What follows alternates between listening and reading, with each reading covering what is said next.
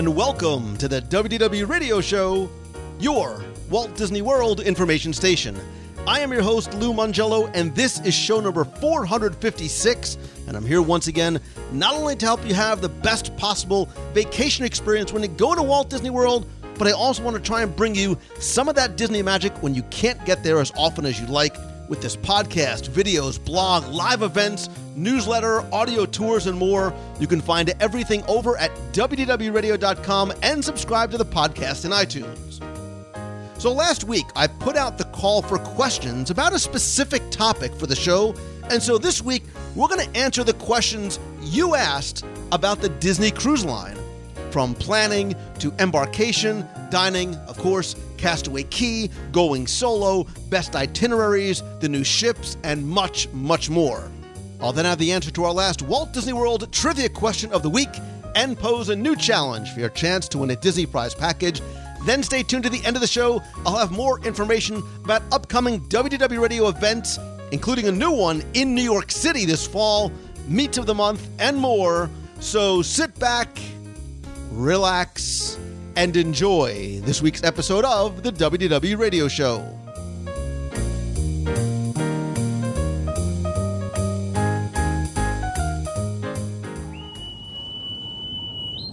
Secure ship for sea. Make all preparations for getting underway. Aye, aye, sir. All hands to stations. Single up all lines. Cast off board. Aft. Avast there. It be too late to alter course, mateys. And there be plundering pirates lurking in every cove, waiting to board. Sit closer together and keep your ruddy hands inboard. That be the best way to repel boarders. And mark well me words, mateys. Dead men past week, I wanted to try something a little bit different, not just to help you plan your upcoming vacation, but I really want to continue to get you even more involved in the show. Because for years, I've been taking, and with a little help from my friends, answering your emails and tweets and comments for more than 10 plus years. But this week, I actually reached out to you and gave you a specific focus topic and asked you to submit your questions just for this week's show. And so this week, because we are counting down to our e ticket adventure cruise from New York City to Puerto Rico on the Disney Magic, yes, I'm that excited. And, but wait, there's more, our double dip cruise next June on the Dream with not one, but count them two stops on Castaway Cay. For more information, visit www.radiocruise.com. Your topic was, of course, the Disney Cruise Line. So I asked on Facebook and you answered in spades. So here are 20 ish questions and answers about the Disney Cruise Line. And making her way back once again this week, fresh off her screen debut in Finding Dory, is Becky Mankin from MouseFanTravel.com. You're not going to let that go, are you? You that will listen, like the character herself, you two are quite the little loon. However, you do know a thing or two about the Disney Cruise Line, and we'll see how quickly the Becky voice comes out when we start talking about concierge level. That Wow. being said, um, I did want to go. listen. Right we get the uh, questions right off the top. Of, we get questions right all the time about the Yes, cruise line, but I reached out this week and I said, "Listen, here is what we're gonna." I, I sort of, for the first time in 11 years, I tipped my hand as to what this week's show is going to be about because I wanted people to submit their pressing, ongoing unanswered questions about the Disney Cruise Line. We have 20 ish, so it is sort of 20 questions about the, the cruise line. I think we should get right into it. We, Becky Megan, we are going to go quick. We are going to get through every single one of these, but maybe take our time on some of the food questions. I was going to say you never. We've never gone through a show that hit all hit anywhere near. We 20. are hitting 20. We are hitting, right. and I promise this show will not be two hours long. You're so we're going to keep it tight. We're going to keep it Good tight and that, focused. bud. Here we go. First Good question comes from Michael Long, who says, "Hey Lou, we are planning a cruise for summer 2017 with about 12 family members. that is one way to test the the the limits of familial bonds. Anyway, can we love and compassion for your family members? Come on. can we get our rooms all together? Are there any special group rates we might be able to get? And can we book a land and sea package all together for both a Bahamas cruise and Walt Disney World? Becky Mankin, Miss Mankin, if you're nasty, that is why I have you on the show. yeah, that's actually a perfect question for me because leave it to you and you'd be like, yeah. Of course you can. Every anything is possible. I will say right out, out of the gate that the best way to travel is with a group, whether it's with your friends or your family. It's great when you go with your smaller family or, or your um, spouse, but with a group, it's so much more fun, as we have found out with the numerous group cruises we've done. Having said that, with Disney Cruise Lines, it can be a little bit of a challenge because Disney no longer does traditional groups. So, other cruise lines do offer discounts and benefits for eight or more cabins when you book them. At this time, Disney Cruise Line does not. So, that's kind of the bad news. You're not going to get a special group rate through DCL at, at this point. Um, however, you can get staterooms together depending on availability. You can get connecting, adjoining, near each other, or with some families nowhere near each other, which we, uh, that's happened before. Um, so it is possible depending on availability. So you want to uh, make sure to book as early as you possibly can for the best availability if you do want to sail together. Um, and the other question was oh, land and sea. You can book a land and sea combination through Disney Cruise Lines, but honestly, we found sometimes it's better to book land separately so you can take advantage of any other package offers that might come out on land that's only applicable if you book through Walt Disney Travel Company or um, through your your travel specialist that would use them as a, a supplier. You can still do your resort to port transfers. You just wouldn't have um, the connection of the one reservation through Disney Cruise Line. But again, you're probably going to save money that way. So while you can book land and sea through them, better option is to do the cruise separately, do the land separately, so you can always watch for those better deals. Yeah, so I, I just want to quickly uh, touch on the, the special uh, group rate kind of thing because I think what people say is, well, if I'm having 12 people together, you know, some other cruise lines offer like a free cabin if you book X amount of cabins, um, Yep. and you really can't do that here. There aren't. So I I think the question I just want to make clear is that there are no discounts based on you booking 6, 10, 12, 18 cabins. Correct. And it used to be that Disney Cruise Line did offer those group rates. And so that, that might be something where someone says, but I heard that they did. Well, they did at one time.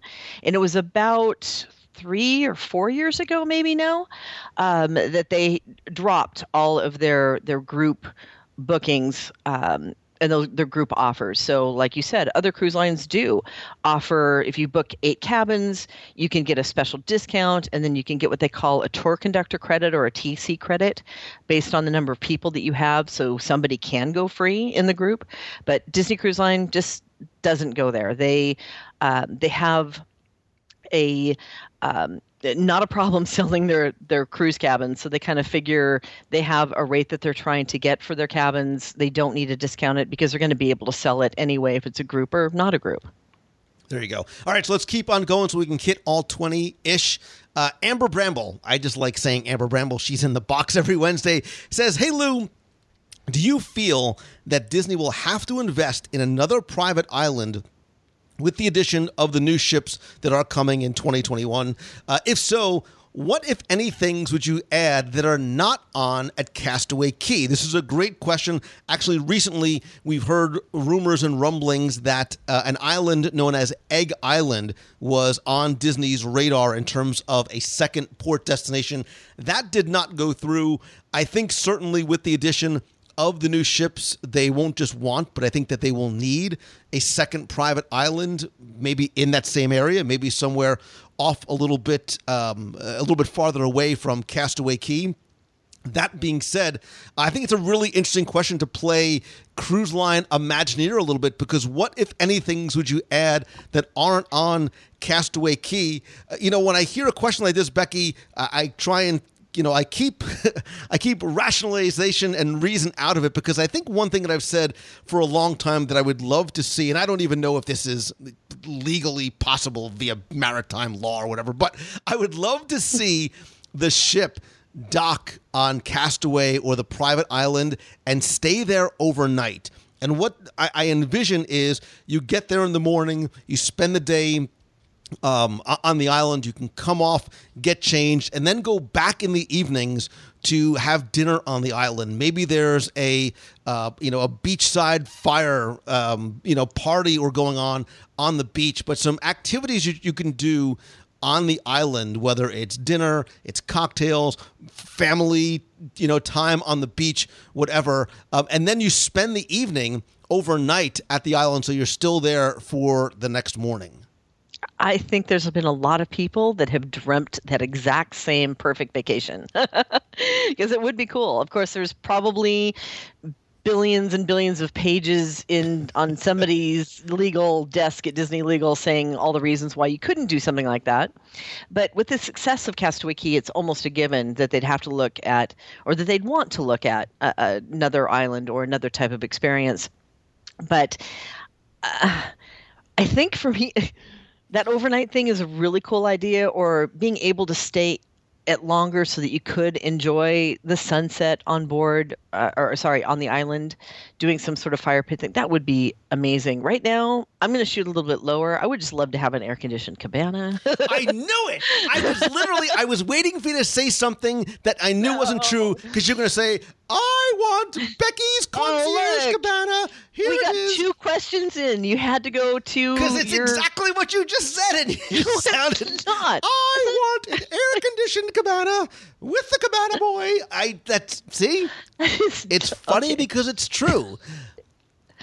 Uh, listen, and and you know, all somewhat some joking aside, you know, look, there could be um, additional concierge level or higher end options available. I mean, imagine we get people questions all the time from people say how do i make my cruise more special? I want to do something to propose. I want to give my parents an anniversary present.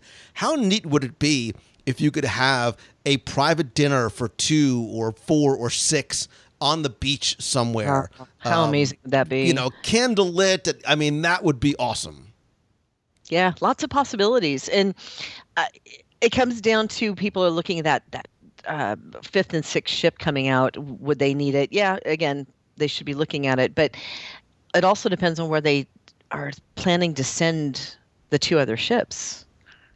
You never know if you'd actually need another private island in that area if they don't intend to have all the ships in the same area. Hmm. Yeah, and listen, you know, we'll talk about the uh, uh the other ships as we start to get closer, but you know, as the ships get bigger and the the the type and quality of the activities that are on board, it, it starts to lean me more towards, man, I don't even need to get off the ship. Um, other than Castaway, other yeah. than the private island, I love staying on board. But I think I'm getting ahead because I think there's a question about that a little bit later on. Yeah. We've got to move forward. Uh, Michael Roberson says, What is the best family friendly hotel to stay in the Cocoa Beach area a day or two before the cruise. So maybe they want to take a one day trip to NASA or uh, the Space Center or a trip to the original Ron Jon surf shop, which is out in that area as well. So if they want to get in the night before, which makes a lot of sense, easy jaunt over from Cocoa to um, the port. Where is a good family friendly hotel to stay in the area? There's a lot of options in the area, and we're talking family friendly. They have great packages too. Uh, a lot of the hotels in the areas area includes breakfasts, or they have a snooze and cruise or park and cruise packages. So if you drive out there, you can leave the car, be shuttled back and forth to the cruise port. There's many different hotels. The ones that I tend to book more of are the Courtyard by Marriott. There's also a Radisson there. There's a Residence Inn, which I think is my favorite out of all the ones, if I can say a favorite. Um, again, they include the breakfast. If you have a family, they've got the the larger rooms so people can have a little bit of privacy. Uh, there's also a Comfort Inn and Suites as well that I have heard has good reviews. I have not seen that one personally. So there are Of course you a haven't. lot. They don't have a concierge lounge. Plus, there's children in the hotels. Are you kidding me? okay, you know this is this is getting old, right? You do know that.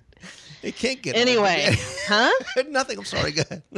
Ah, ah, I can't wait. I can't wait till I get there. I This is why we don't do them there. in person, so you can't actually strangle me. you are not within striking distance. That that is probably the biggest frustration. So anyway, uh, for the record, I love children. Believe me, I am.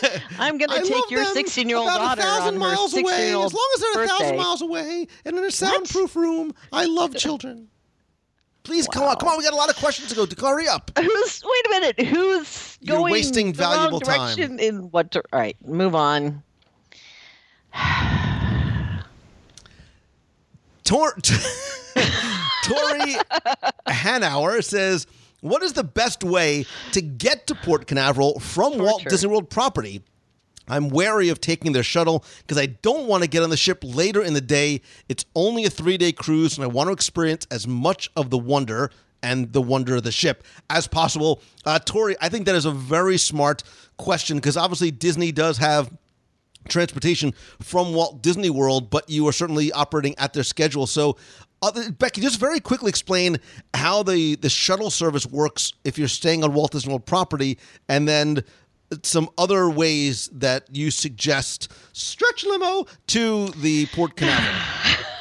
This is going to be a long day. It's we're on question four. Yeah, this is a really good question, and there are a lot of options. And the DCL bus is awesome. It it is a long trip. It's about forty five minutes to fifty minutes, depending on traffic.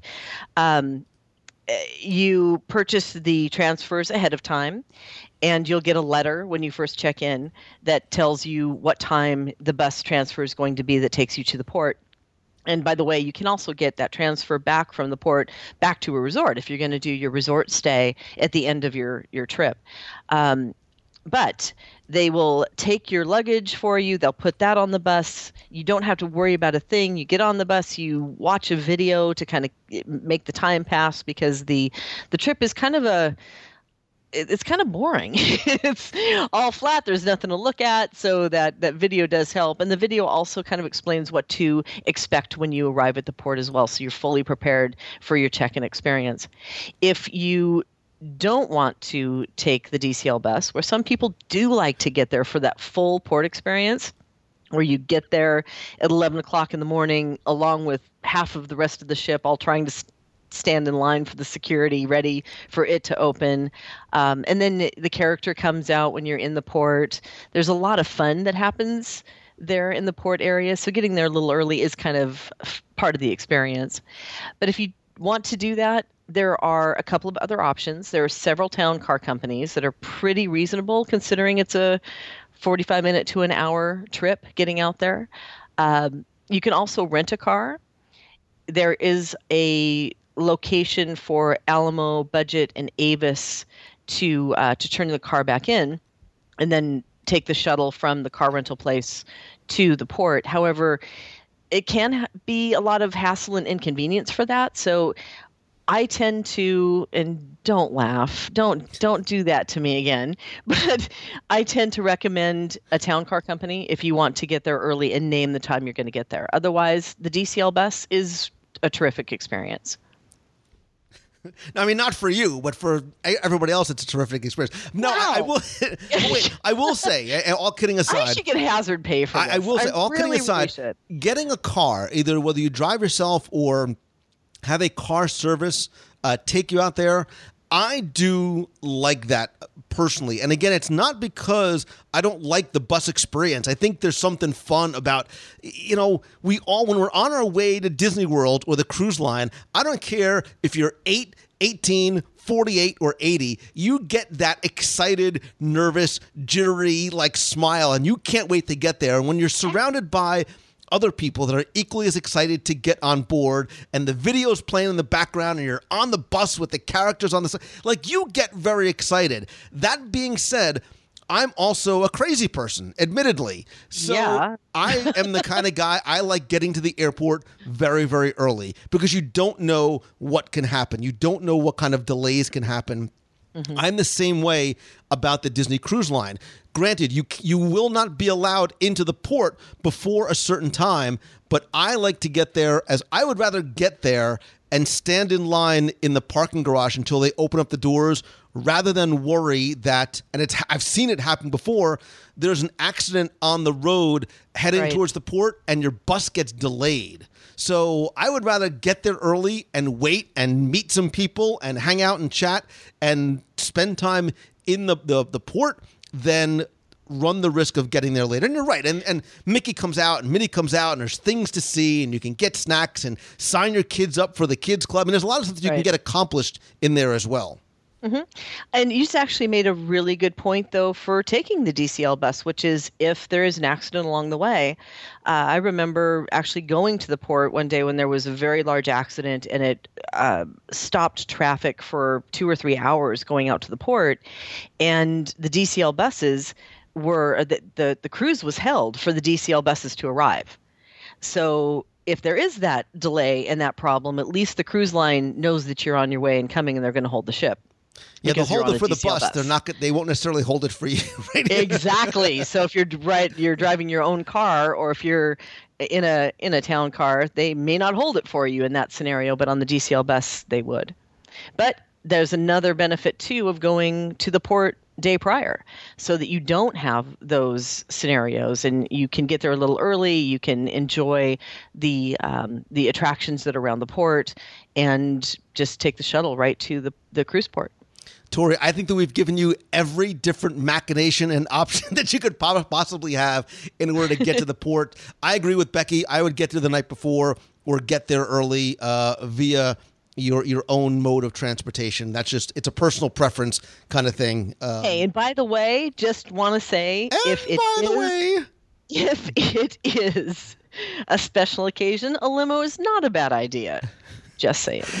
every day is a special occasion with you, Becky. All right, Chloe Ferreira says, "Hey Lou, how do you you make?" Complaining about that with How do you make the days leading up to your cruise shorter and your cruise last longer? Winky face smiley. No, really, she says, in your opinion, what Caribbean port has the best snorkeling besides Castaway Cay? And then she goes on to ask another question about when you first get on the ship. So, Becky, this is interesting in terms of the snorkeling. And she said besides Castaway Cay, that would have been my first suggestion. I've gone snorkeling on some of the islands over the, the many years that I've gone, but I love Castaway Cay because of the because of the ease of getting out there to snorkel, you don't have to go and take a, a jeep to get to a beach that's far away from the port. Um, there's obviously there are some surprises that you'll find as a snorkeler in Castaway Cay that you won't find elsewhere. We've talked about some of the uh, the hidden treasures and literally hidden treasures under the water that you can find there. But I know a lot of, especially if you are an avid snorkeler, a lot of the other islands have some pretty exquisite snorkeling excursions that you can go on, uh, both for kids and adults too. Yeah, no, I, I agree with your uh, assessment of Castaway Cay, but then again, you also have to remember that what's traveling about? It's uh, experiencing other destinations and other locations as well. So I do like uh, cruising for that reason, is to go and see these islands and see these tucked away places that you wouldn't necessarily see, right? Because at St. Thomas or St. John, you're probably not going to see Mickey um, on your snorkeling adventure under underwater. But there are some places that are better snorkeling than others, and in the Caribbean. you really can't go wrong in a lot of places. But I've heard, and I, I am not a snorkeler myself, but um, over and over again, I hear that St. John, Mm-hmm. which is an excursion that you can take off of the stop at St. Thomas, Trunk is Bay. I hear Trunk Bay a Trunk lot. Bay. Yeah. exactly is uh, absolutely amazing. One of the ones that comes up over and over and over again is Grand Cayman. Uh, it tends to on the Western Caribbean. It tends to be uh, one of the places that uh, snorkelers just thrive to. And Stingray City is a is a big busy place, but it's a beautiful excursion as well. Um, Cozumel is also a big snorkeling and or scuba diving if you're a, a scuba person. But I also love this idea. Have you ever snoobed? You're getting a little personal, don't you think? well, you know, they have snuba, which is a cross of scuba diving and snorkeling without having to have all of the certifications that that uh, scuba diving requires. But you do get to go into farther depths to see other things via snuba, which they put this big helmet on you and you you snuba. I did. I haven't done it, but I dig the idea of looking like Dark Helmet and going underwater. Uh, all right, I want to quickly get to the to her other question because we still have like seventeen more.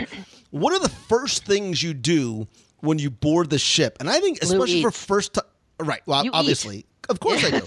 Um, but I think this is a really you know, this is a really important question, especially for first timers, because you walk on the ship, they say your name, you see the HM, and you're like, "Ay, now where do I go?"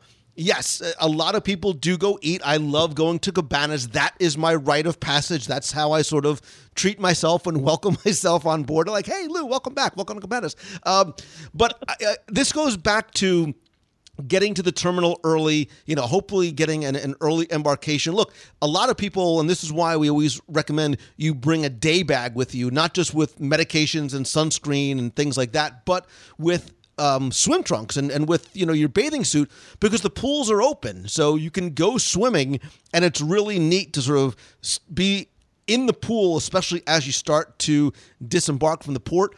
But I think more importantly, I would utilize that time to take care of business. And I mean making your spa appointments. Um, if you have any questions about your dining rotations, booking Palo and or Remy and or Palo and Remy, absolutely. Uh, go to the Port Adventures desk and sign up for shore excursions. And I think an important thing to note here too is a lot of times if you find a shore excursion that may have shown up as being completely booked up and unavailable online, go check at the Port Adventures desk because I have heard sometimes people will cancel, so they show up online, but they are advan- they are available once you get to the Port Adventures desk. So if you've booked something, you could modify it there. You can add anything in there. You can also find out if uh, if there's cabanas that are opened or any excursions that may have been sold out.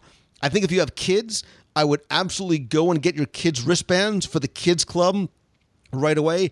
Also, if you are a first time parenting cruiser, it's a great time for the adults to go into all of the different kids' clubs, which are having sort of an open house, and see exactly what the experience is like.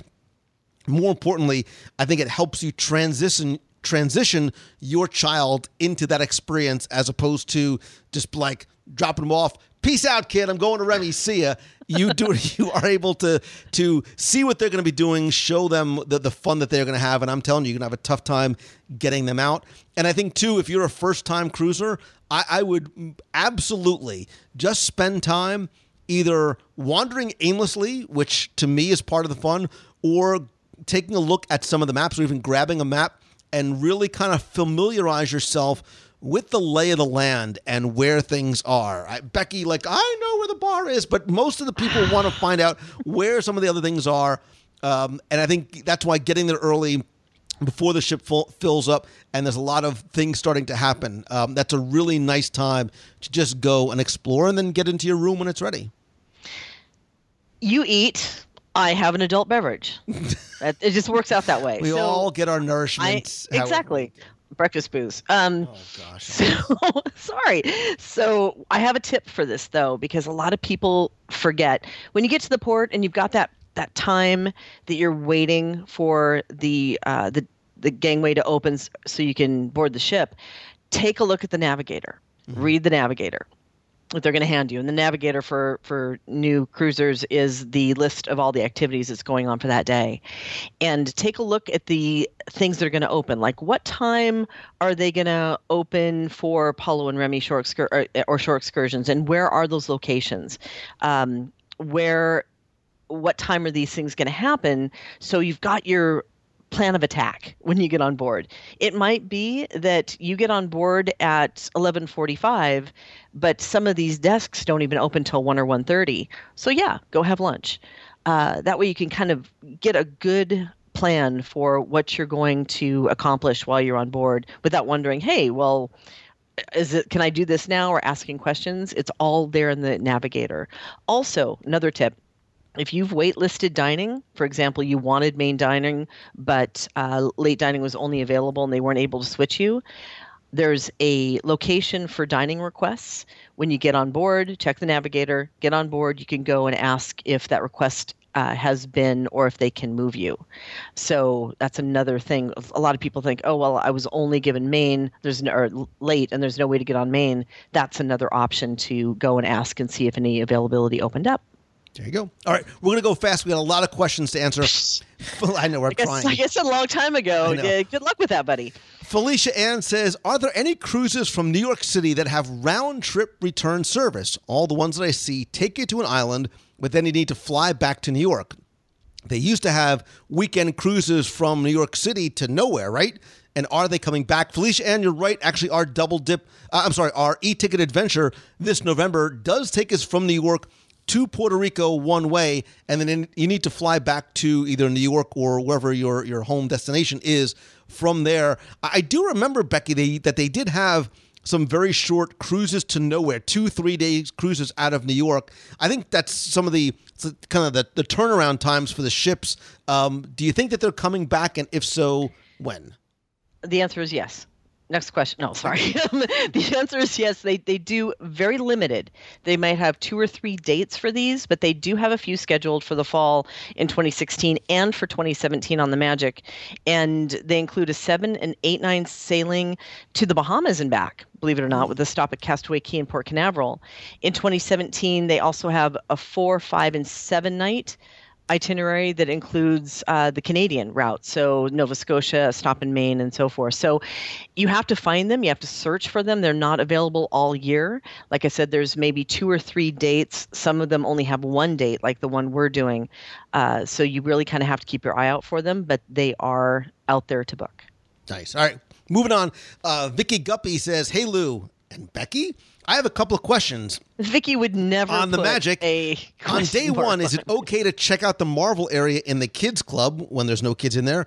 Uh, yes like i said before the kids clubs do have open house times on the first day. I believe on the second day early in the morning as well adults can go in and check them out. I will quick aside say that uh, on some of the group cruises we've done, we've been able to secure the kids club not early in the morning, but late at night, just the way Becky likes it, when there's no kids left in the club and we take over and have our own sort of kids club parties. Those have been a blast.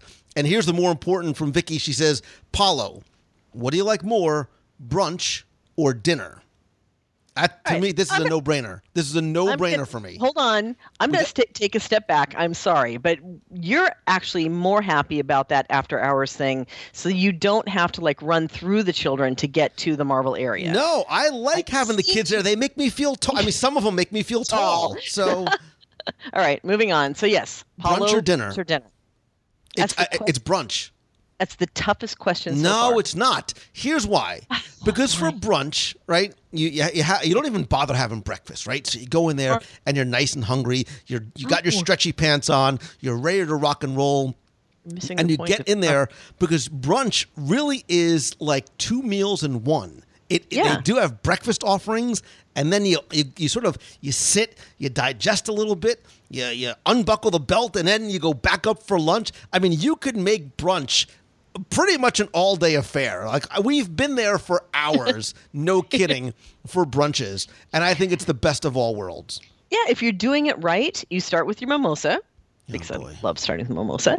And then you have you order your breakfast. So they've got the frittata or the eggs Benedict or the eggs Florentine, all of those n- wonderful breakfast options. Well, you start with your appetizer, so you have to go to the spread of all of the the tuna. Oh, the tuna is so awesome. Anyway, you go and you get your appetizers, you order breakfast. Breakfast is delivered. You go back, kind of an intermission, right? Because you have to grab the sticky buns. Aren't those good? I'm just saying. And then when you come back, then you have your chicken parm or whatever for lunch. And yeah, it's a it's a if you if you're doing it right, it's like a four an hour experience. That's the way to do it, without a doubt. Apollo for brunch. All right. all right. But dinner, Oh, hold on. Wait, hurry. Filet mignon, ravioli, the limoncello. Come on. You, yeah, I, I I do, and I dig it. But then when you're done with dinner, you want to go take a nap. Like you're so full and sleepy. But if you do it, if you feel that way after brunch, you go take a little nap, and then you wake up, and guess what? It's dinner time. Ah, It's chocolate. brunch, the best of all worlds. All right. All right. Chris Toltzman Knapp says, Lou, should we buy our Jedi robes for our Star Wars cruise in March? I've heard some people weren't very impressed by some of the previous Star Wars cruises. Any rumors of improvements for next year? First things first, I would absolutely buy and or make, excuse me, your Jedi robes, your Ewok costumes, your Rey, Finn, Poe, whatever costumes in advance. Um, I think they'll be less expensive. You'll have a much better selection. Remember, too, there's nothing really for adults on board. There's, and if there is, there's a very, very small selection. Um, so I would absolutely get your own, make your own, bring your own costumes uh, on board. In, in terms of the people being not impressed. I think you know we've talked about we did the Star Wars cruise. I think we were on the second or third one. Uh, I think that you have to sort of know what to expect when you go. So go back and listen to our show where we review it, and take a, a very close look at what the days and evenings are going to be, so that your expectation level is at a certain um, at a certain degree. So I liked the Star Wars cruise. I thought, and I think what I liked most about the one that we did, Becky, was in addition to the stuff that Disney was doing and the characters that Disney had, I think a lot of the fun for me was watching the guests in costume, especially when you're inside in the atrium and there's the promenade. That being said, my understanding is that they are making some changes, some additions, and some, yes, I think improvements for some of the entertainment offerings uh, going forward for the cruises next year. Well, yeah, they would have to because, first of all, Disney does take guest feedback extremely seriously. And when they did get a little bit of negative feedback on some of them, they did make adjustments as they were going. They want people to repeat, they want us to come back. So they would have to kind of change it up a little bit to make it a little more exciting, right? Hopefully. But I do want to make a quick comment on the Jedi robes because I had one. And although I, I think we need to see what they would wear in the desert because those things were so warm. No wonder Kylo Ren was so grumpy. Um, if you're going to make robes, make them out of really, really thin material because out in the middle, even in February, March, April, when these cruises are going on, it can be extremely warm out there. And those costumes were pretty smoking hot.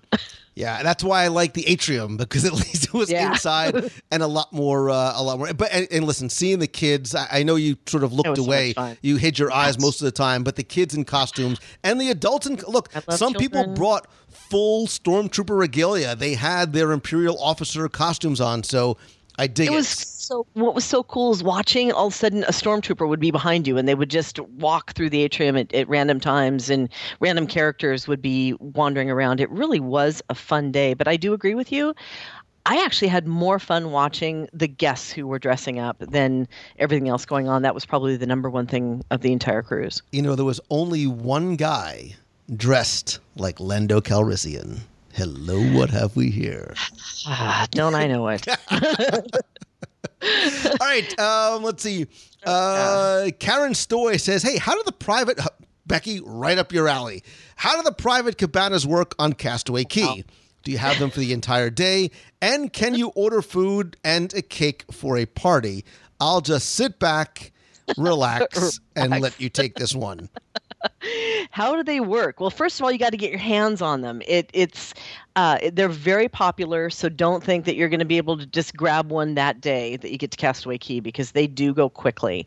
Uh, they have three types on two different beaches. So they have a family beach where they have a a standard cabana. They also now have a newer edition, which is the Grand Family Cabana on the Family Beach.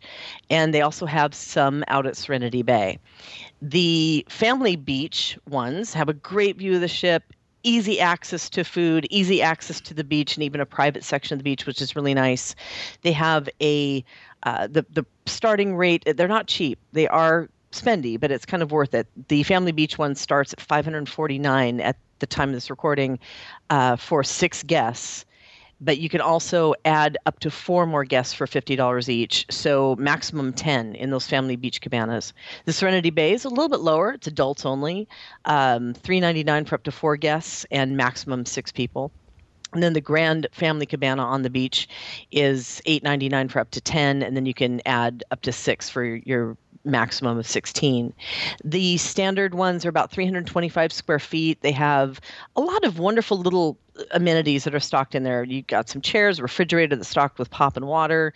Um, and yes, if it does have a little buzzer, if you want the cabana boy or girl to come and take your your beverage order for if you want an adult beverage, uh, they have suntan lotion, towels are provided, a safe to oh, lock away your valuables. But a lot of people don't know also is that it includes snorkeling gear on the family beach.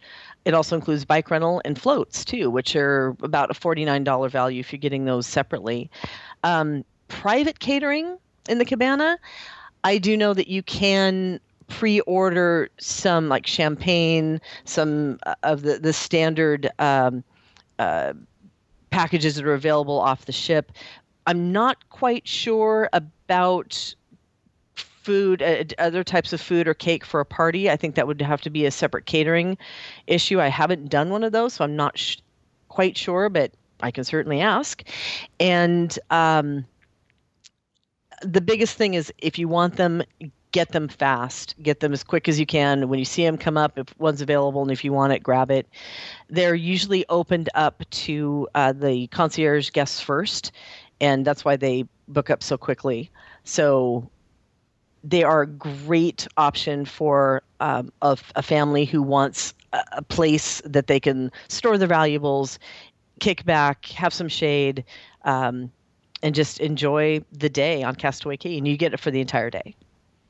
So you were kind enough to let us walk by and take a look into your cabana one time. And I understand the no touching rule and don't let the kids sit on the furniture, uh-huh. but they looked very nice. And you're right, You there the one is you the. had the wristband for? yeah, the one that you took the floaty out for? Yeah. But that's you're right, and that's the nice thing is it's not just the covered area to sort of get out of the sun.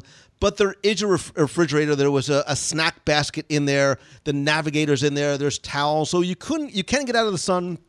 You can get alcoholic and non-alcoholic drinks. There's a, a curtain, so if you do want to change, which is nice too. Uh, and if the weather does get a little, you know, uh, rainy, which it doesn't do that often, you do have a covered area inside. So uh, I, I like the amenity. I think I think the amenities that come with it really make it a very nice option, and I think it's a nice uh, a treat for yourself or indulgence to do too. Especially if and look if you, even if you're with another family and you've got three in yours and there's three in other, it's something that you can split with the second family as well. right. And the hammock. The hammock is the best thing about the entire cabana. And it's Just laying in quiet, the- and the beach is sort of all yours, which is nice too. Yeah, and some of the best views. Again, you're just Yeah. kind of sitting there and you can see the ship and see the people, and it's a lot of fun. I know you don't like seeing the people, but all right, let's move on. Um, wow. let's see. Jim or Hosky says, Lou, I know I the ships to like are pick up a baby and kiss it just to, huge. to show you that I do like children. Move uh, on. but how much motion do you feel during a cruise? Jim, oh, I'm going to answer this very, very quickly for you because I think for the most part, and this is not an absolute rule, I've been on a number of cruises before. Because of the size of the ships and the stabilizers, you don't really. uh, There's a lot of times you would not even know that you are at sea. That being said, on some of the cruises, when you do come back and you start heading towards port on that last evening, traditionally it is sometimes a little bit rougher, spending, especially depending on the time of year.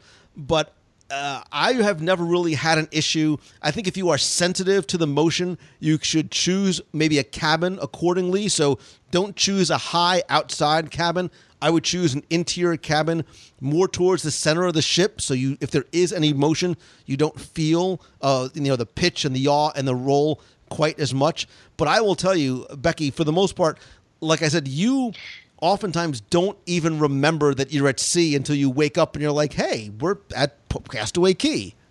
Yeah, everybody's different. Some people have no issues whatsoever.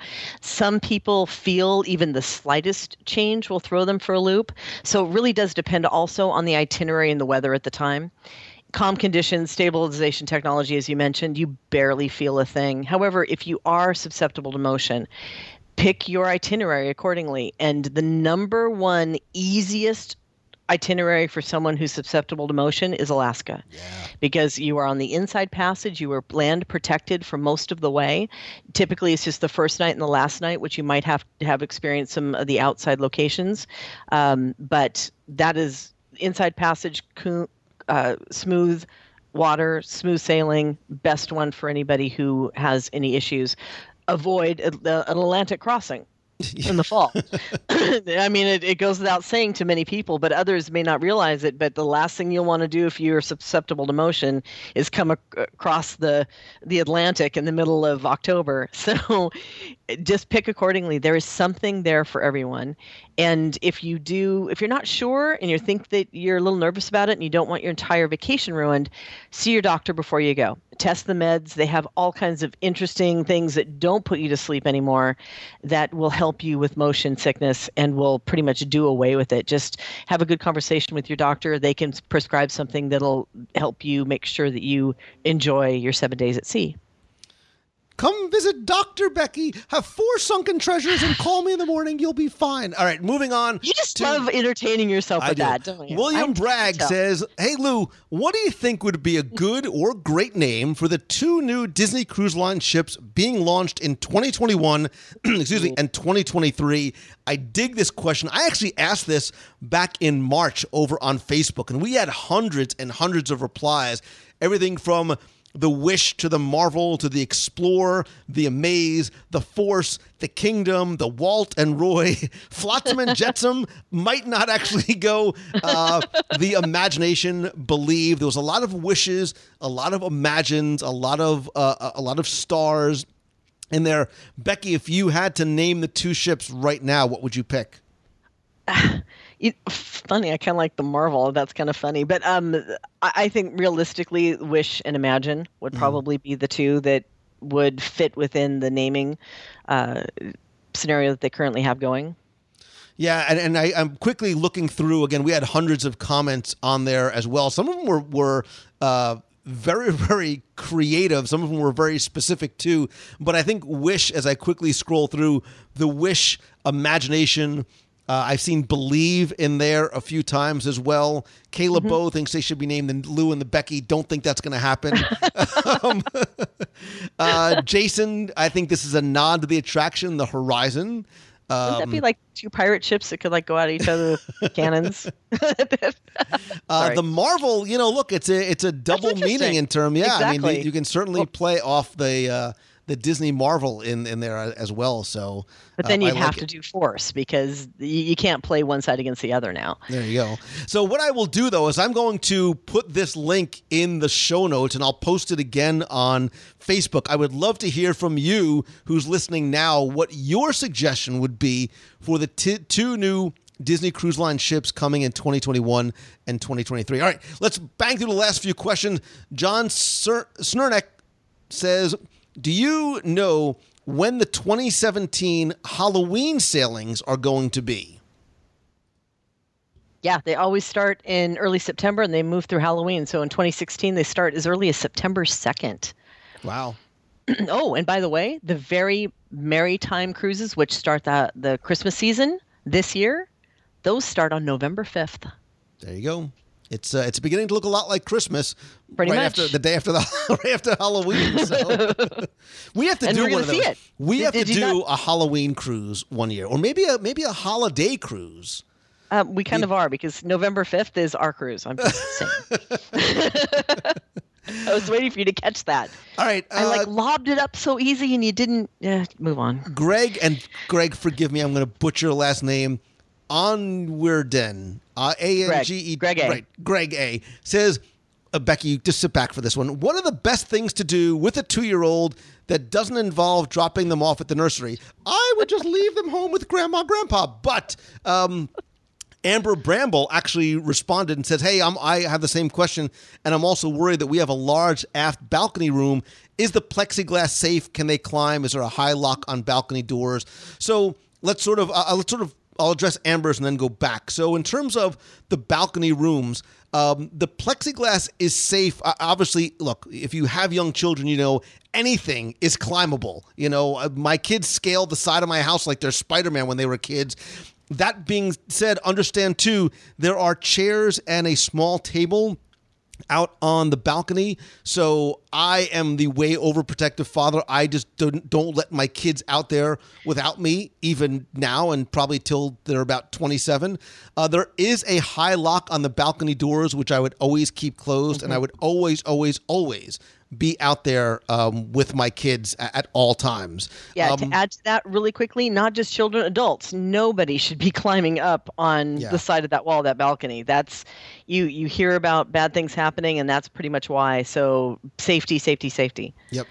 Um, in terms of the best things to do with a two year old that don't involve dropping them off at the nursery, I think the nice thing is that uh, is that a the nursery is there, so you do have that option. I will tell you, the Disney Cruise Line is the very first place anywhere that I left my daughter with somebody else other than us. Like. I hate to tell my mom and dad that, but I left my kids. I left my daughter at the nursery before I left them alone with my parents. Not that I don't love my parents. Not I learned provi- something today. Yeah. That's actually Uh, good. but it, but that is to evidence just how safe and comfortable I felt with them there. But the, there's a lot of like water play areas that are specifically designed for little kids that parents can go into as well. It's a it's it's not a pool area, so sort of the, the finding the Nemo's Reef area. It's um, a lot of little water spouts, you know, coming up from the ground or coming out from um, some of the characters that are there. It's very kid friendly and kid safe, so you can go in there with them. Um, I, I think even too. Um, I know Becky. Becky, what would you here? Here's a question: What would you do if somebody gave you their two-year-old so that they can go have a nice romantic dinner at Palo? What would you do other than dropping wanna- them off at the nursery? I would not drop them off at the nursery. Uh, character visits are great for the two year olds. They've got tons of character visits, right? Someone the Mickey's. Hold on. The Mickey Splash Zone is great for kids up on the deck, right? I but the biggest one because I know there's a prize at the end. I would enter them in the diaper dash. that kid better be fast because I don't like to lose. Becky, it's not like playing the ponies. You don't bet. You don't like put a number on the kid and and send them off. Oh come on, it's so much fun. Great. All right. Um, Did you I- forget about the diaper dash? You totally forgot about the diaper dash. I did. My kids were too young. My kids were too old um, by the time we took them. All right. So, last few questions. Bob Gus says, "Are Palo and Remy worth booking for a finicky eater?" I wonder if we're going to disagree.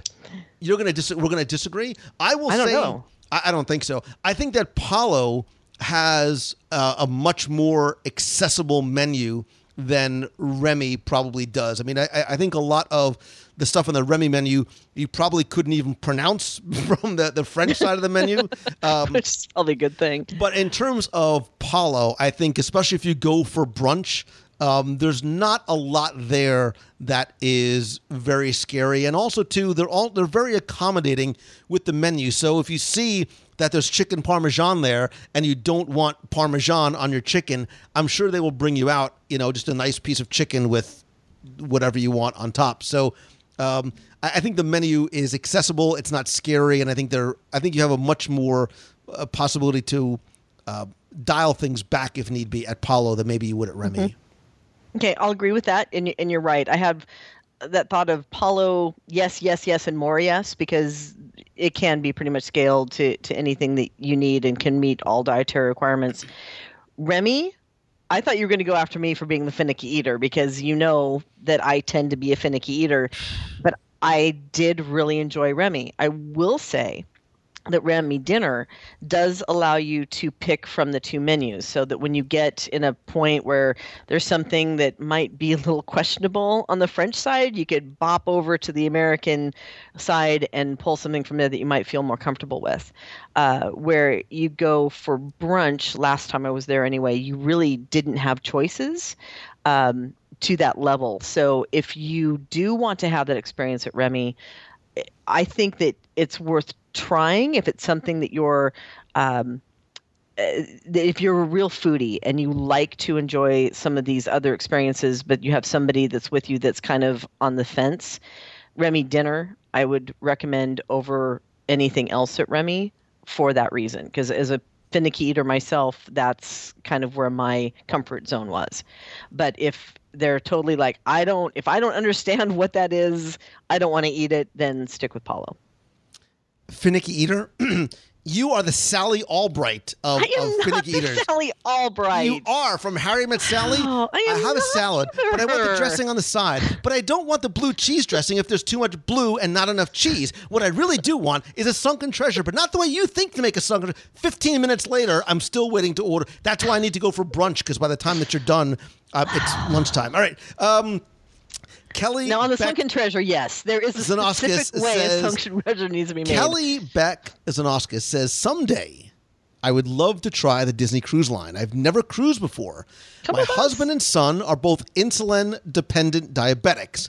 Mm-hmm. Is there anything special required when cruising in regard to traveling with vials and syringes and such? Also, do the ship's medical staff need to be made aware of the fact that there that there are diabetics on board? I think this is a really important, serious question, especially Mm-hmm. for people that have pre-existing medical conditions or concerns. Absolutely. Disney is great with special needs, dietary issues, medical needs. They are wonderful. Um, they have actually installed Sharps containers now in all the staterooms. If you're missing one when you get on board, one will be provided on request. Not a problem. However, because you're at sea and there's medical staff on board, they do want to be notified. Uh, any of the cruise lines that you ever sail with want to be notified of any medical needs at time of booking, so that they're aware and prepared for anything that might occur, or they're aware of your needs. Uh, that way, they can also pass that information on to the chefs too, so that they're prepared to um, to meet your needs from a um, a culinary standpoint. So don't even hesitate to cruise uh, when you're diabetic. They have everything in place to take care of you. Um, I would say if you're traveling with your um, with your syringes and such, make sure it's hardly ever asked for, but sometimes you run into that scenario that you have the doctor's note that says that you can carry syringes. Um, it's just that little safety thing so that you're not questioned on the side. It's it's very rare it happens anymore, but still it's a good idea to carry it. But don't worry at all. Uh, when you book, at the time you book, or if you book with a, a travel planner, they will take care of that information for you. It's passed on to the cruise line. Some of them require uh, you to fill out a form or have your doctor fill out a, a form so that the medical staff is fully aware of your condition. Awesome. We got to quickly bang through the last few questions. Justin Cohn says, Hey Lou, love the show. Been to Disney World a bunch, never on a cruise. Of the four ships, which is your favorite, and what is the main difference in each one? To get you choose your ship based on departure dates you're scheduled for. Thanks in advance. Justin, this is a, a longer answer for another Wow. day, but I will This is an tell entire you. show on this one. Yeah, I will tell you that I really fell in love. And, and look, I love the dream. I, I love the fantasy. They are sister ships in terms of size and and uh, the the way they're laid out. But I really fell in love again with the magic. It is a smaller ship. Uh, it has been updated, so it feels like a new ship. But I like the size. I like the theming. I like the restaurants. I like the adults area. I like the kids area. Uh, there's and obviously it just underwent uh, another you know additions and some changes in terms of bringing things you know some of the ships are getting you know marvel and star wars in there. Um, i think my favorite ship is always the one that i'm on last but i think if i had to choose one today it would probably be the magic in terms of size uh, uh, amenities um, the list goes on and on Yeah, and just very quickly, when you're talking about the size, the Magic and the Wonder are the same. They're, they're sister ships. and they're for size wise they have about 875 staterooms on board and they have this thing called gross registered tonnage so you'll see the ship's tonnage that pops up every once in a while when you're researching different cruise ships what that actually means it's a measure of the space available for um, passengers shops restaurants etc and it's usually the basis for computing uh, dry docks believe it or not. So they call it gross tonnage. So the gross tonnage on the Magic and the Wonder is 84,000. The Dream and the Fantasy, it's 130,000. So it tells you just how much bigger those ships are. Where again, Magic and Wonder about 875 staterooms, the Dream and the Fantasy run about 1250. So it is quite a bit larger and some of the other differences between them the wonder was kind of retrofitted in 2011 for when it went to dry dock for Alaska. So they opened up one area in the top that you could have all these windows and sit back and have your coffee and enjoy the nature going by where the magic did not it had a it, but hopefully it's going to have something else eventually um, the dream and the fantasy they're sister ships pretty much exactly like for the exception of the bars or tend to be themed differently there's d- different areas that are themed differently and sometimes there are different shows that are on the different uh, ships as well so a lot alike but each one of them has its own charm and characteristic and feature so that you have to go and do them all Quit dodging Like the, on question, woman. What's your favorite ship? Ah. Ah, see, I was hoping I would answer that in my brain, but I can't.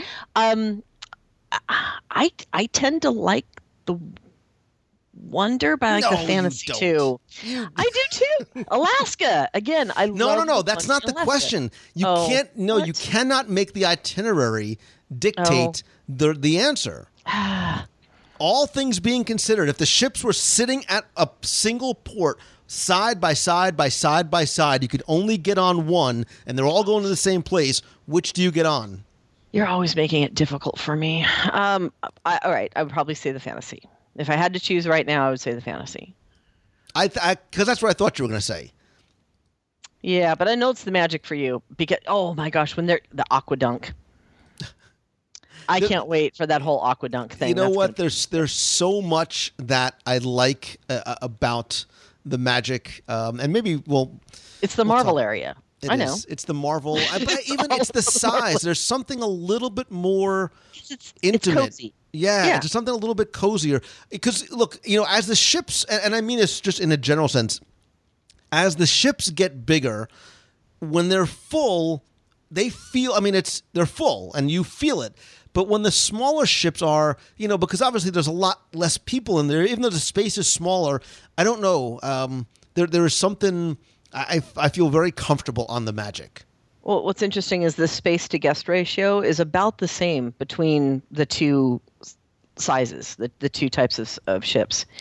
And I do like, I, I do, I do like the the visit to old world cruising, you know, because the Magic and the Wonder really does kind of tip its hat to uh, way back when when crossing the um, the pond actually meant a, a 10 day excursion on a ship going from London to, to New York. I, I kind of like that old world feel that you kind of have on board the Magic and the Wonder, but I also am a big fan of the bells and whistles. I, I like all the amenities on board the Fantasy and the Dream. I I kind of like that too. Me. Yeah.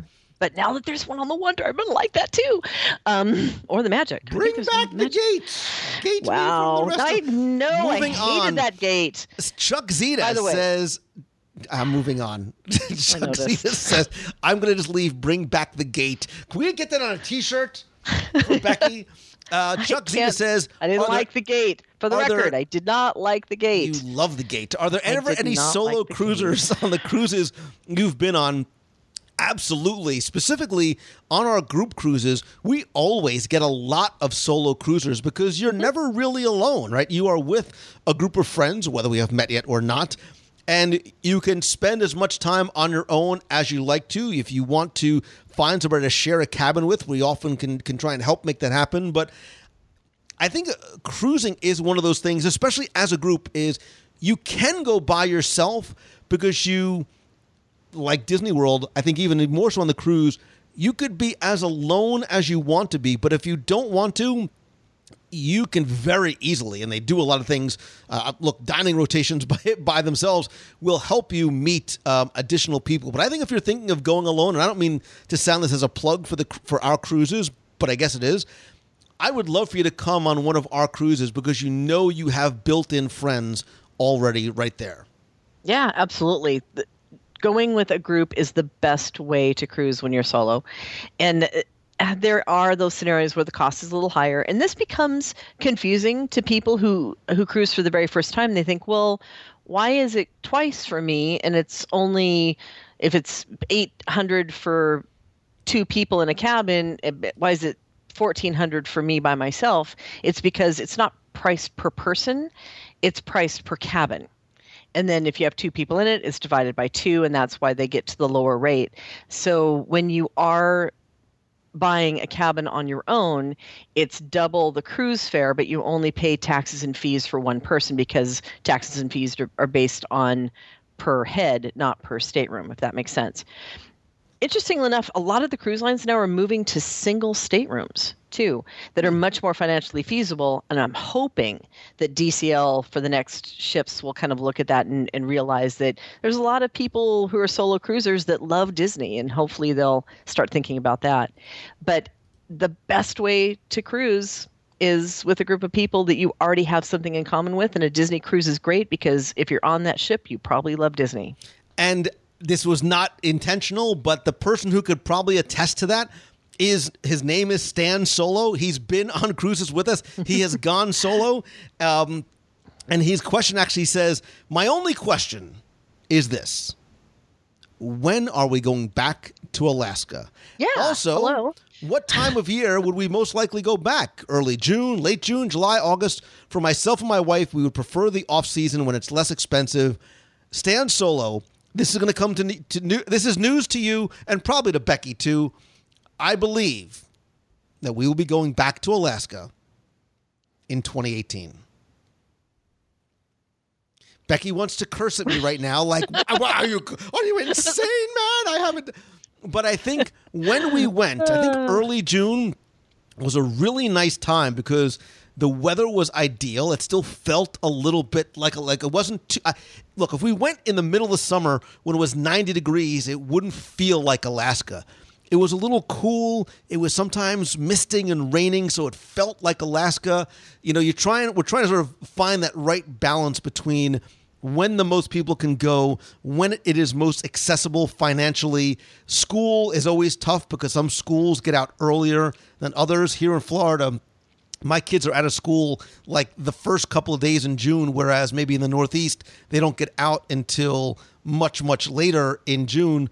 Um, so it's trying to find that right balance. But I think that when we went in early June was ideal.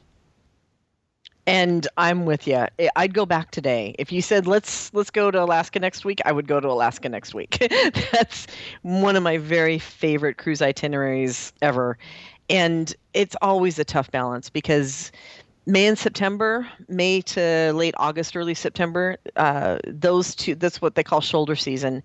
Those are where you're going to always find the very best rates, but you're also going to find it raining one week and clear skies the next. So you never know what you're going to get on shoulder season. And Disney's n- totally into supply and demand. When the kids are out of school, it's a limited number of cabins, limited number of sailings that they have in Alaska for them, and it's priced accordingly. So when they're out of school, the rates take a huge jump up. So I completely agree with you that that first couple of weeks in June is a nice sweet spot uh, because it is a good balance without being May or September. So hopefully we'll have to take a look at it when the rates come out. And apparently now we're going in 2018. Thanks for stealing the thunder from whatever um, announcement we could have had. Clearly, you can tell we don't talk about this ahead of time. All right, last couple of uh, last couple What of questions. after we hang up from this. Um, let's see. Holly talked about the second private island. Yes, uh, we've talked about that earlier. Jolie Winkler, what is my favorite cruise itinerary? Have you done any of the European cruises? No, but I have an announcement to make. I'm kidding. Oh no! I have not yet. It is on my internal. I haven't dus- discussed with Becky yet. Radar. Um, Jolie, my, my, my favorite cruise itinerary, I, I normally would have said it doesn't matter to a certain degree because for me, the ship is the attraction. Castaway Cay is my favorite island, but I will tell you that I've been on a, a number of cruises before, a, a bunch in the Eastern and Western Caribbean before.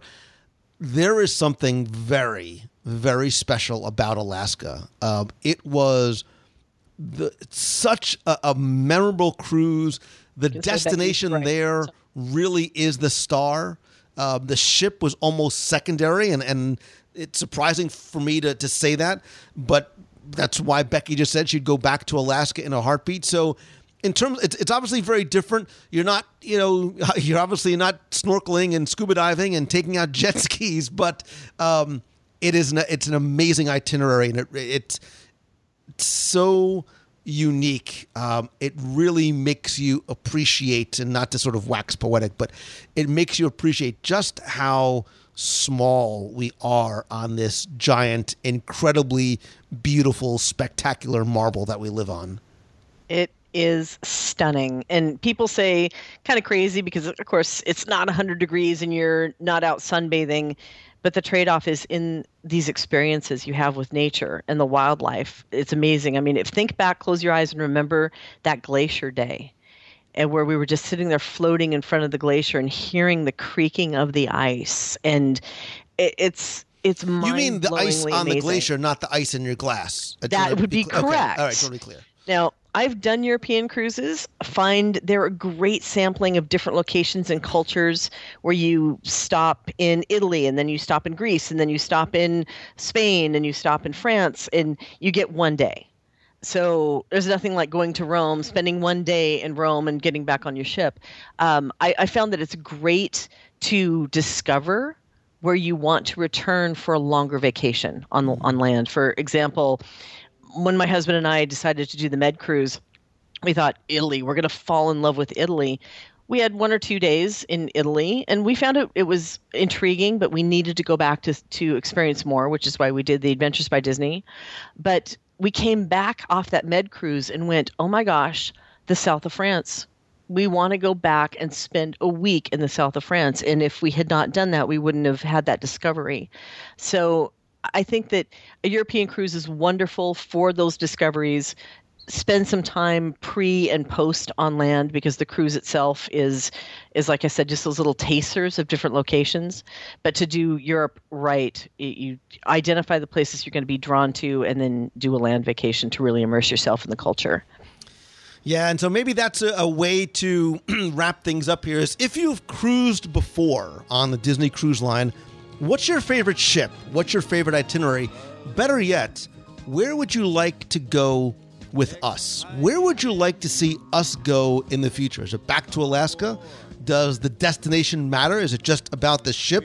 I would love your feedback because we always try and accommodate as many uh, uh, requests and thoughts as possible to make it as attractive as we can for as many people. And if you've never cruised before, is has this maybe hopefully helped you change your opinion a little bit about maybe taking a cruise? And if you have other questions that we haven't answered here, by all means, please email me, lou at wdwradio.com, or continue to post them over on facebook.com slash wdwradio.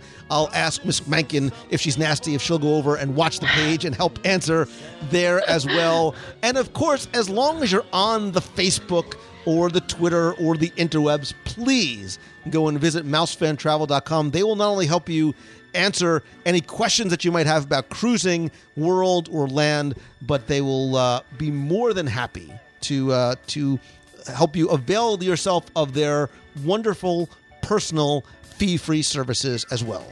Yeah, and my team have all cruised Disney Cruise Line, so they've had firsthand experiences. They can help you with a lot of these tips and tricks and help identify the best sailing, the best ship, the best itinerary, the best possible scenario for the best vacation. Top 10 cocktails on the Disney Cruise Line. Oh my gosh, we have to do that. You only have one. It's the Becky special. No, well, they've got the daily ones now, so we, we'll have to do that. Oh, we could review the daily drink specials. Oh my goodness. I'm in. Anyway, I have, I have to um, work on the Lou voice between now and then. Yeah, yeah. Uh-huh.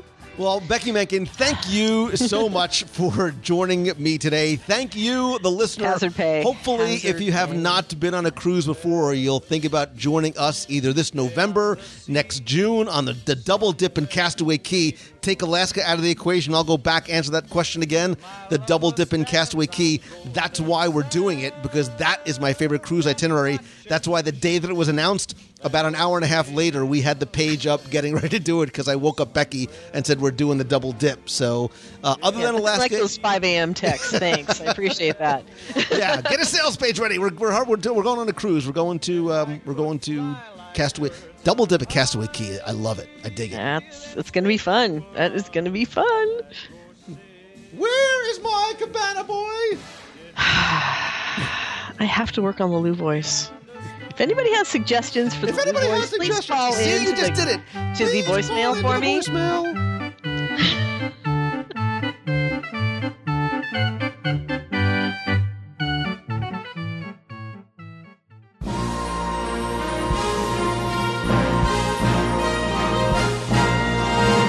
time for our Walt Disney World Trivia Question of the Week, where I invite you to test your knowledge of Walt Disney World history or see how well you pay attention to the details, not just in what you see, but sometimes in what you hear.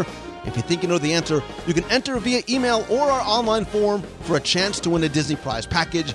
But before we get to this week's question, let's go back, review last week's, and select our winner. So last week we were talking about how so many shows and attractions in Walt Disney World are very closely tied to or influenced by uh, Disney movies, Disney TV shows, and oftentimes, most times, they open after that movie or show debuts in cinemas or on TV. But there are some that actually open right around the same time, or in last week's case, before the film actually opens in theaters. And that was your question to tell me what attraction in Walt Disney World debuted a few months before the film it was based on actually opened in theaters. Now, first, let me thank the thousands of you that entered this week. Most of you got this one correct. I, there was a few entries where people were talking about Dinosaur in Disney's Animal Kingdom. Wright Park, not the correct attraction. Dinosaur actually opened as Countdown to Extinction in April 1998, but it changed its name, not necessarily the attraction, to Dinosaur after the movie came out. So that's not the answer I was looking for. The correct answer is actually It's Tough to Be a Bug. That 4D show was based on the Disney Pixar A Bug Life film. The attraction opened on April 22nd, 1998. That was seven months before the actual film debuted in theaters in November of 1998. Now, a few of you also said the Country Bears or Haunted Mansion. Remember, those attractions debuted before the film that it was actually based on, so it wasn't really what we were looking for. That being said, I took all the correct entries, randomly selected one. Again, you were playing for the 102 Ways to Save Money for at Walt Disney World book, all seven of my virtual audio tours of the park, a WDW Radio Magic Band cover, a set of WDW Radio stickers, and the new WDW Radio Hot and Cold Travel Mug, which is not available on stores. I took all the correct entries, randomly selected one, and last week's winner is Jacqueline Velasquez. So, Jacqueline, congratulations. You used the online form, so I have your address. I will get your package out to you right away. But if you played last week and didn't win, that's okay, because here's your next chance to enter in this week's Walt Disney World Trivia Challenge. So, this week's question may not be simple, but it is pretty straightforward because all you need to do is tell me where in Walt Disney World can you find Salmon Island? It sounds like Nirvana to many people, and it's salmon like the fish. Salmon Island. Where in Walt Disney World can you find it? You have until Sunday, August 14th at 11:59 p.m. to email your answer to contest at wdwradio.com. Better yet, use the form over at wdwradio.com. Click on this week's podcast. Enter using the form right there. Put your shipping address in there, and if you win the prize, I will be able to get it out to you right away. Again, you're playing for the audio tours, the book, the cover, the stickers, and why not another travel mug? So good luck and have fun.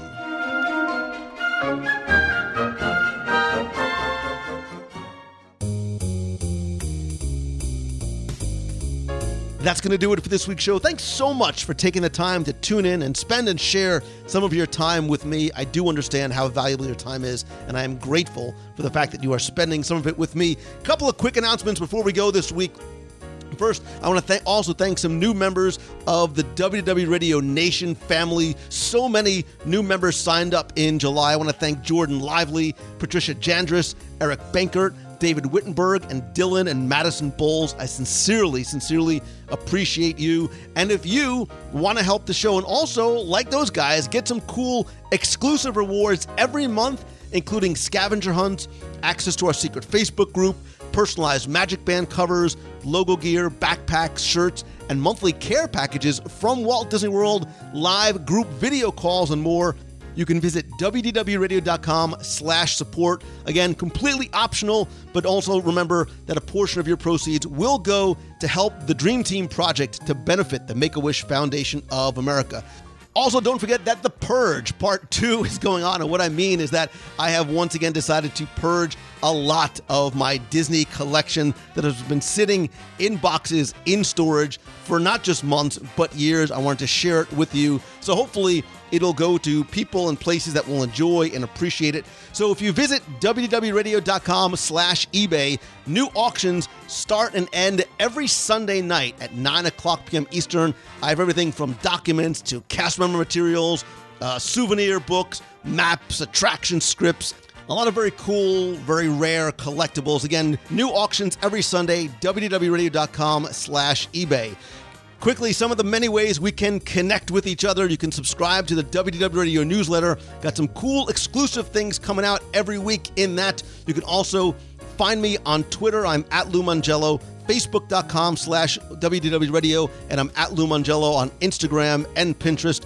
Also, please join me every Wednesday at 7:30 p.m. Eastern for WDWRadioLive.com. I do a live video broadcast and interactive chat with you where you can ask me anything about Disney or my business. We play 20 questions. I often have contests. It's a great way for us to have a real time chat together, talk a little bit of Disney, and uh, just spend some time with friends. Again, you can visit WDWRadioLive.com or better yet, just make sure you like the WDW Radio page on Facebook at facebook.com slash, you guessed it, WDW Radio. Of course, as much as I love connecting with you online, nothing, my friends, beats a handshake and a hug. That's why I have monthly meetups every month in Walt Disney World. Our next one's going to be fun and special. It is going to be Saturday, August 27th from 2 to 4 p.m. We're going to head on over to the Walt Disney World Swan and Dolphin Hotel because they are uh, having their Sandtastic weekends, their sand sculpture classes, demonstrations, food, music, food, food, and more. You do not need to be staying at the resort, although they have great rates for the weekend. We will meet outdoor outside by the beach and pool area. Uh, exact location to be determined. Also, later on this year, we have our e ticket adventure, our November 4th cruise on the Magic from New York to Puerto Rico. And just this past week, I announced and opened up ticket sales for our kickoff event in New York City. Now, you do not need to be coming on the cruise in order to join us on our event.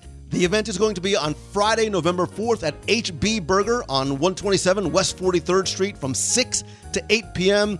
It's a great way to get together, meet, eat. We're going to have a lot of fun activities and some surprises, of course. Anyone and everyone is welcome, so come alone or bring the entire family. Tickets are very limited, first come, first serve basis. We are about three quarters of the way sold out as of when I'm recording this. So if you're interested in coming, I suggest you get your tickets sooner rather than later because again, it is a limited capacity venue and we are about three quarters of the way sold out. You can visit the events page by visiting wdwradio.com, clicking on events, or just go to facebook.com slash wdwradio and clicking on the events tab there. We also have our double dip. If you can't come on our cruise this November, please, June 25th through 30th, 2017, five nights on the Disney Dream, double dip in Castaway Cay. There's also a lot of other events coming up very, very soon, including other meetups, not necessarily in Disney, but on the road as I travel to speak at schools and conferences. I try and do meetups when I can. Uh, to find out more about where I'll be and to possibly book me to speak at your conference, to your business, or to your school, visit loumongello.com. Thanks again to Becky, my official and recommended travel provider. You heard all the reasons why. And all the benefits of booking with them, including it's a fee free travel service. Her agents will give you the best possible prices. More importantly, incredible service. Visit them at mousefantravel.com. And as always, my friends, and you are my friend, whether we have met yet or not, all I ask is that if you like the show, please help spread the word, let others know about it. Tweet out that you're listening, share links to this week or your favorite episode with your friends or in your favorite groups over on Facebook. And if you can, take 30 seconds, head on over to iTunes, rate and review the show there. Thanks to you, we have more than 1,200 five star reviews. I appreciate them and you so much. I want to thank some recent reviewers like WDW Bobbin, who said, This is the best travel podcast by far. It's the only one I truly enjoy, no matter what the topic is. It's well made, it's informative, it's educational, and he loves the live reviews because he feels like you're listening to family and friends because we are, even if we haven't met yet. Um, Thagbone says, Great podcast. The enthusiasm is contagious. Loves the fact that it brings some Disney magic into his everyday life. I also want to thank Jim Meek55 and Amara says this is the next best thing to being in the park. Again, search for WDW Radio in iTunes or just go to wdwradio.com slash iTunes for a direct link and instructions on how to leave a review. Finally, most importantly, uh, I have to say thank you again. Uh, I don't think that you know just how much it means to me the fact that you are listening and listening all the way to this part of the show. Um, you are the reason why I do this, and I hope that it does bring you a little bit of magic, a little bit of happiness each and every week. I love what I do because thanks to you, I get to do what I love. And that I think is the only way to go and do great work. So if you haven't found that thing yet, keep looking uh, and keep moving forward and don't ever, ever settle. Thank you so, so very much this week. Hope to see you next week and Wednesday night on the live show. So until next time, see ya. Hey Lou, uh, this is Steve calling from Beverly, Massachusetts. Uh, listened to the show this week, loved it. I've been listening since about January now, but I've gone back in the archives. Um, I would have to say that my favorite view, uh, other than all the ones that you and Tim listed off, uh, would probably be the view on the Sassagoula River, um, coming around just past the, the practice putting green at Lake Buena Vista Golf Course, passing the little dock there at Saratoga, when you first see downtown Disney. Um, I I stayed as a kid at Old Key West frequently, and that was always a sign of a a nice a nice night out. uh, I'll be down there in January for my girlfriend and my birthday. Both are actually happening um, two days apart from each other in January over the marathon weekend. Um, we're staying at Saratoga Springs two nights, and then um, at the DVC studios at the Polynesian um, and I, I can't wait to take her. She hasn't been with me yet. Um, she went when she was a kid. I uh, can't wait to take her up to Sassagoula at Old Key West, maybe at Olivia's, and then um, back the other way uh, to downtown Disney. It's I think that is one of uh, for the original DVC members. Um, that boat ride from Old Key West, uh, rounding the bend there, um, is is pretty special, especially after maybe a, a long day in the park, got a chance to swim, rest up, uh, that was always a good one. So keep up the good work. I'll uh, I'll try to leave more comments, and uh, I think you and Tim are kind of the perfect match together. Um, and I also have to say, uh, after your review of the boathouse, uh, that is now on my bucket list, um, which I will check off quickly as soon as we get down there. Um, and there are just a lot of other things uh, that I'm looking forward to because of the show that I I haven't thought of before. Um, so keep up the good work. Again, this is Steve uh, from Beverly, Massachusetts. And if you're running the marathon again or the half marathon or taking part in that that weekend, um, good luck. Thanks. Bye. Hey Lou, this is Kevin. Just want to say great show. Uh, me and my wife are headed down on August the 10th to celebrate our 25th wedding anniversary. My wife Carrie and I uh, will be married 25 years on the 10th. We will be staying at the Contemporary and having dinner that night at Victoria and Albert's, the Queen Victoria room. So she will probably be hearing this on our trip down. So happy anniversary, Carrie. I love you and thanks for a great 25 years. Hey Lou, this is Rosalie calling from South Jersey. I'm calling to tell you my favorite view of Walt Disney World, and that is no doubt the view from on top of the Swiss Family Robinson treehouse in the Magic Kingdom. Um, my favorite memory there is definitely the morning after I got engaged at Wishes. Uh, breakfast at the Crystal Palace and climbing up the Swiss Family Robinson treehouse for a morning view of the Magic Kingdom. Have a great day. Good morning, Limoncello. This is Darlene Yagi from West Seneca, New York. Good morning, WDW Box people, WDW Facebook friends, WDW cruising friends. We are now 95 days away from our e-ticket adventure. I'm so excited. I'm almost um, 18 days away from my uh, WDW vacation with the family. That's going to be so, oh my gosh, those kids are going to be so excited when they find out they're going to Disney in 18 days. Then my daughter gets married in, oh, um, almost two months. I'm just so excited. It's just so, so much going on this summer that it's, uh, it's just almost so um epic just everything that's happening. I'm going to see all my friends and all my family. I got family coming in from out of town. It's just going to be amazing. And see everybody down in Walt Disney World um, in just a couple weeks. Oh my goodness gracious. I just can't wait. I hope you all have a fabulous, wonderful day. Um, and stay positive, like Lou always says. And Lou, I really want to eat at Columbia Harbor House now and have a lobster roll or chicken pot pie.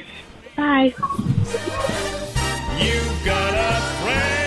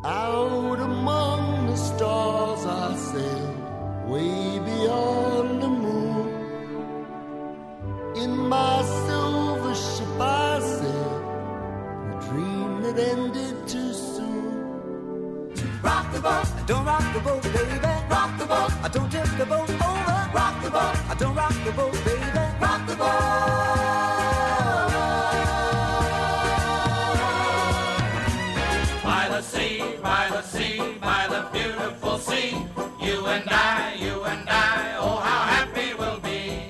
So be my guest, you got nothing to lose. Won't you let me take you on a sea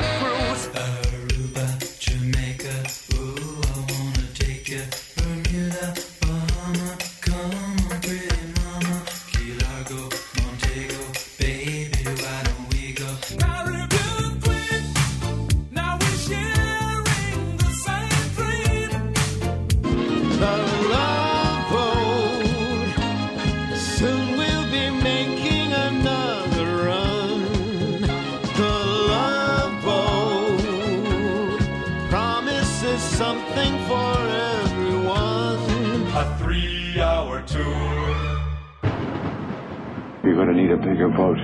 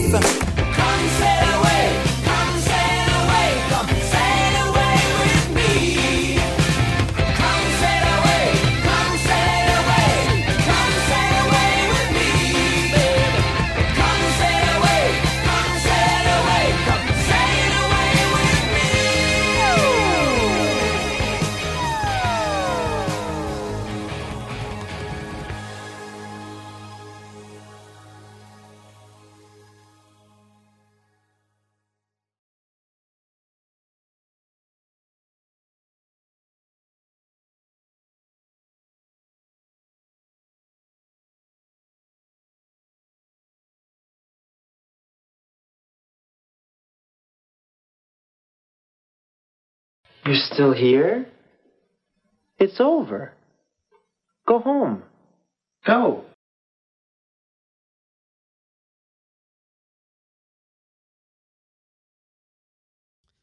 If you listen this far, thank you so much. Not sure what you're expecting to hear an audio clip, maybe some sort of little bonus. What if I just told you October 15th and 16th? Save the date. I'm working on something that just might interest you and get you to come to Walt Disney World. Stay tuned.